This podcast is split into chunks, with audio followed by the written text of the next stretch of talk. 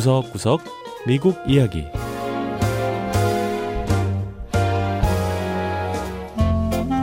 미국 곳곳의 다양한 모습과 진솔한 미국인의 이야기를 전해드리는 구석구석 미국 이야기 장량입니다. 미국 신문의 정치면에서 빠지지 않는 게 만평입니다. 시사 만화라고도 부르는 이 만평은 정치 또는 사회적 문제나 특정 인물을 풍자한 만화인데요. 일반적인 만화가 여러 장면으로 되어 있는 것과 달리 만평은 단 한 장면으로 메시지를 전달하죠. 미국 역사에서 이 만평은 표현의 자유를 보장하는 수정헌법 1조의 보호 아래 그 어떤 논란이 되는 주제도 다 담아낼 수 있었는데요. 언론의 자유를 보여주는 척도가 되기도 하는 만평은 과연 어떻게 탄생하는 건지 확인해 보시죠. 첫 번째 이야기 정치 사안을 만화 한 컷에 담아내는 정치 만평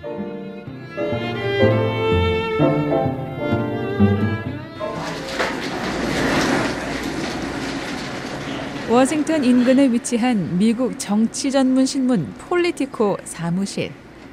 기자들이 다들 컴퓨터 앞에 앉아 기사를 쓰느라 분주한 가운데 한 사람은 열심히 만화를 그리고 있습니다. 바로 폴리티코의 만평가 매트 워커십니다. We're a strange mix of things in that we are making serious commentary. 만평가는 심각한 주제에 대한 심각한 논평을 심각하지 않은 방식으로 표현하는 사람입니다.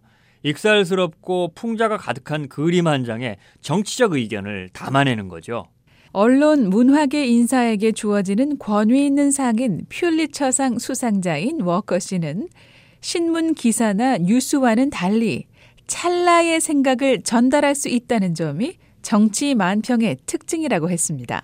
I can draw a picture and put in a little word bubble and you can read it in about four seconds and you get 만평은 그림이 위주고 말은 말풍선에 몇 마디 들어가는 게 전부입니다. 사람들이 그 한 장면을 읽는데 몇 초밖에 걸리지 않지만 바로 무슨 뜻인지 이해할 수 있죠. 짧고 강렬하게 치고 들어오는 동시에 공감할 수 있는 게 만평의 매력입니다. 워커 씨는 지난 수년간 자신의 만평은 진화해왔다고 설명했습니다. When I started 40 years ago doing cartoons, an editorial cartoon was a black and white. 제가 만평을 그리기 시작한 게 40년 전입니다. 그때만 해도 만평은 흑백의 단순한 그림이었죠. 하지만 요즘 만평은 색을 넣기도 하고요. 입체적으로 변화하면서 생동감이 있어요. 또 정치를 담은 만화 소설처럼 읽히기도 합니다. 올해 퓰리처상 수상자인 제이크 헬펀 기자와 삽화가 마이클 슬론 씨의 작품을 보면 워커 씨의 이런 설명이 틀리지 않는다는 걸 알 수 있습니다. 워싱턴 DC의 언론 미디어 박물관인 뉴지엄은 헬펀 기자와 슬론 삽화가의 작품을 전시하고 있는데요. 이들의 만평은 시리아 출신의 두 가정이 지난 2016년 난민 신분으로 미국에 정착하는 과정을 여러 편의 시리즈로 구성했습니다. 뉴지엄의 부관장인 패트로 씨는 만평의 기능을 이렇게 설명했습니다. Since the beginning of this country, editorial cartoons have been framing issues and framing debate. 미국에선 건국 초기부터 정치 만평이 중요한 역할을 해왔습니다. 새로운 정치 사안을 제기하기도 하고 또 논쟁을 불러일으키기도 했죠. 1754년 벤저민 프랭클린은 미국 초기 13개 주를 13마디가 끊어진 뱀으로 표현하고 Join or Die, 연합 아니면 죽음이라는 제목을 단 만평을 신문에 실었습니다. 이처럼 만평은 미국 정치 역사의 일부이자 또 자유롭게 생각을 표현하고 토론하는 의사소통의 도구가 되어 왔습니다. 하지만 자유로운 의사 표현은 때로 값비싼 대가를 치르기도 합니다. 지난 2015년 이슬람 극단주의 세력은 프랑스의 잡지사 샤를리 에브도에 무차별 총격을 가했는데요. 이 잡지가 이슬람 예언자 무함마드를 풍자했기 때문입니다. 이 테러로 저명한 만평가를 포함해 12명이 목숨을 잃었습니다. I think the good kind of political cartooning is something It slips in a really good political point. 잘 그린 정치 만평은 심각한 정치적 주제가 유머와 함께 잘 녹아 있습니다. 저는 사람들이 그런 만평을 보면서 기분이 상하기보다는 여러 현안에 대해 생각해 볼 수 있는 기회를 가졌으면 좋겠습니다. 워커 씨는 요즘처럼 정치적으로 혼란한 시기에 만평은 더 많은 사람들의 공감을 살 수 있을 거라고 말했습니다.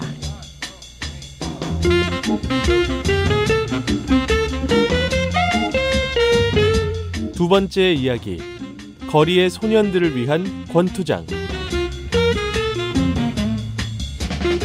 미 동부 펜실베니아주 필라델피아엔 50년이 넘는 역사를 가진 체육관이 있습니다.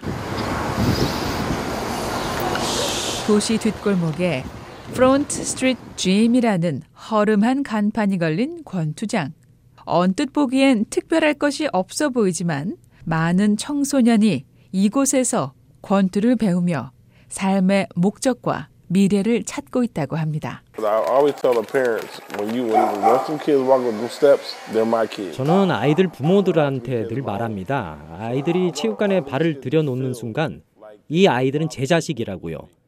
제가 낳은 아이가 셋이 있지만 체육관에서만큼은 저와 운동하는 아이들 모두 저를 아버지처럼 생각하고 저 역시 아이들을 친아버지처럼 대합니다. Hey man, 이 체육관의 트레이너 테런스 루이스 씨의 말처럼 아이들은 체육관에 들어오는 순간 눈빛부터 달라집니다. 이 지역 아이들은 편부모 아래에서 자라거나 부모가 없거나 경제적으로 어려운 경우가 많다는데요. 많은 아이가 권투를 배우면서 나쁜 길로 빠지지 않게 됐다고 합니다. 존 캠프군 역시 그런 아이들 가운데 한 명입니다. It's kind of crazy. People come to the gym, they learn how to fight, but it's actually to keep you from fighting on the street. 참 신기한 게요. 우리가. 체육관에 와서 싸우는 법을 배우잖아요. 그런데 이런 훈련이 오히려 거리에서 아이들과 싸우지 않게 도와주더라고요. 저도 많이 바뀌었어요. 권투를 하면서 스트레스도 풀고 속에서 화가 치미는 것도 다스릴 수 있었죠. 사실 권투를 시작하기 전에 저는 길거리에서 아이들과 많이 싸우기도 했는데 여기 오면서부터 성적도 올랐고요. 거리에서 아이들과 싸우지도 않습니다. 아버지가 없는 존 군은 권투를 배우기 시작하면서 아버지가 생긴 것도 좋은 점이라고 했습니다. I was upset because I never had my father in my life. So coming here and having a father figure 저는 태어나서 아버지를 한 번도 본 적 없어요. 아버지가 없다는 사실에 화도 났었죠. 하지만 체육관에 와서 루이스 선생님을 만나면서 아버지의 존재를 처음 느끼게 됐어요.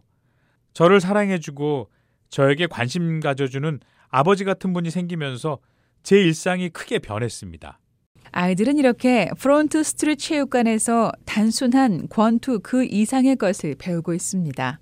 과거 헤비급 권투 선수로 활약했던 루이스 씨는 아이들을 이렇게 변화시키는 건 바로 훈련이라고 했습니다.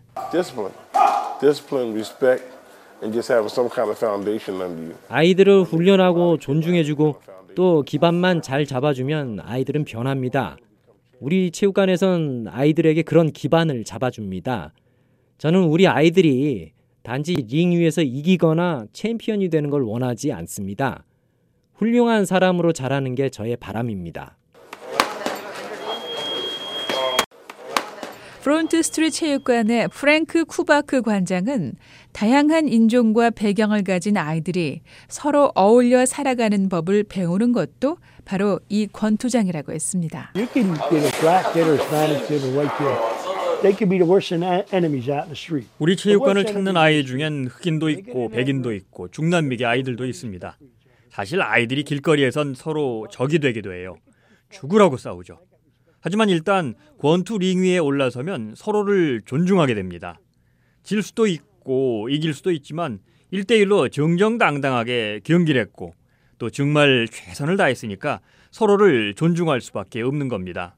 축구나 농구와 달리 혼자 링 위에서 싸우고 그에 대한 책임을 혼자 져야 한다는 점에서 권투는 아이들에게 여러모로 도움을 주는 운동입니다. 쿠바크 씨는 자신이 살아있는 한 자신의 권투장이 지금처럼 아이들이 미래를 꿈꾸는 공간이 될 수 있도록 최선을 다하겠다고 했습니다. 네, 구석구석 미국 이야기. 다음 주에는 미국의 또 다른 곳에 숨어 있는 이야기와 함께 다시 찾아오겠습니다. 함께 해주신 여러분 고맙습니다.